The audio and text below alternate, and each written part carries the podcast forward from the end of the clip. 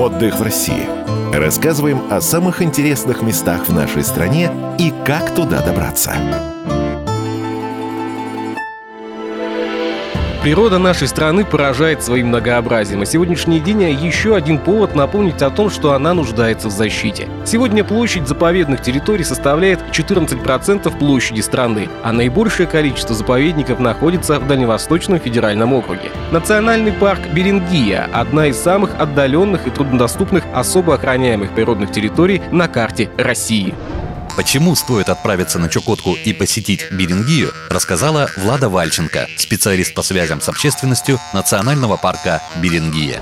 Причин посетить национальный парк Берингия можно назвать много, но, пожалуй, самое любимое у наших гостей, то, что впечатляет всех и абсолютно никого не оставляет равнодушными, это встреча с китами. Парк организует морские экскурсии, на которых э, можно увидеть очень близко, настолько, чтобы даже сделать селфи. Камчатка всегда притягивала и притягивает множество туристов. Визитной карточкой Камчатки является дикая природа, сохранением которой занимается Кранотский государственный заповедник.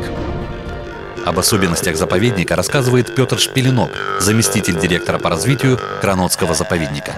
Есть общеизвестные достопримечательности наших территорий. Это, конечно, долина гейзеров и кальдеры вулкана Узон, находящиеся в Кранотском заповеднике, и Курильское озеро в Южно-Камчатском федеральном заказнике. А вот это вот троица, которую, в принципе, туристы, приезжающие на Камчатку, стремятся посетить. Это места, которые очень полюбились уже туристам.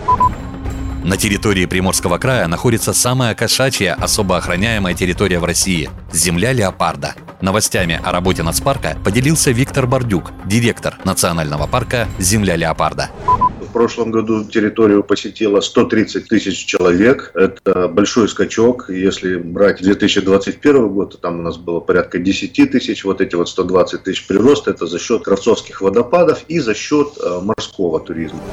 Популяция амурского тигра растет, несмотря на бурное развитие Дальнего Востока. В этом главная заслуга центра «Амурский тигр». Заканчивается год тигра по восточному календарю. Каким был год для центра, прокомментировал Сергей Арамильев, генеральный директор центра «Амурский тигр», кандидат биологических наук.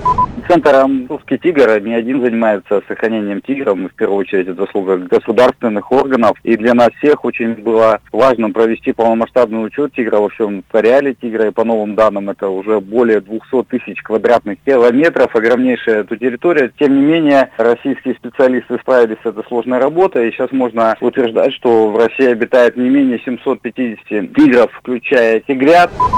Национальные парки для России сравнительно новая форма особо охраняемой природной территории. Первые национальные парки появились в СССР в 1970-х годах. Главная победа последних лет – уверенный рост популяции дальневосточного леопарда и амурского тигра. Одним из приоритетных направлений развития нацпарков является экологический туризм. С каждым годом он набирает все большую популярность в нашей стране.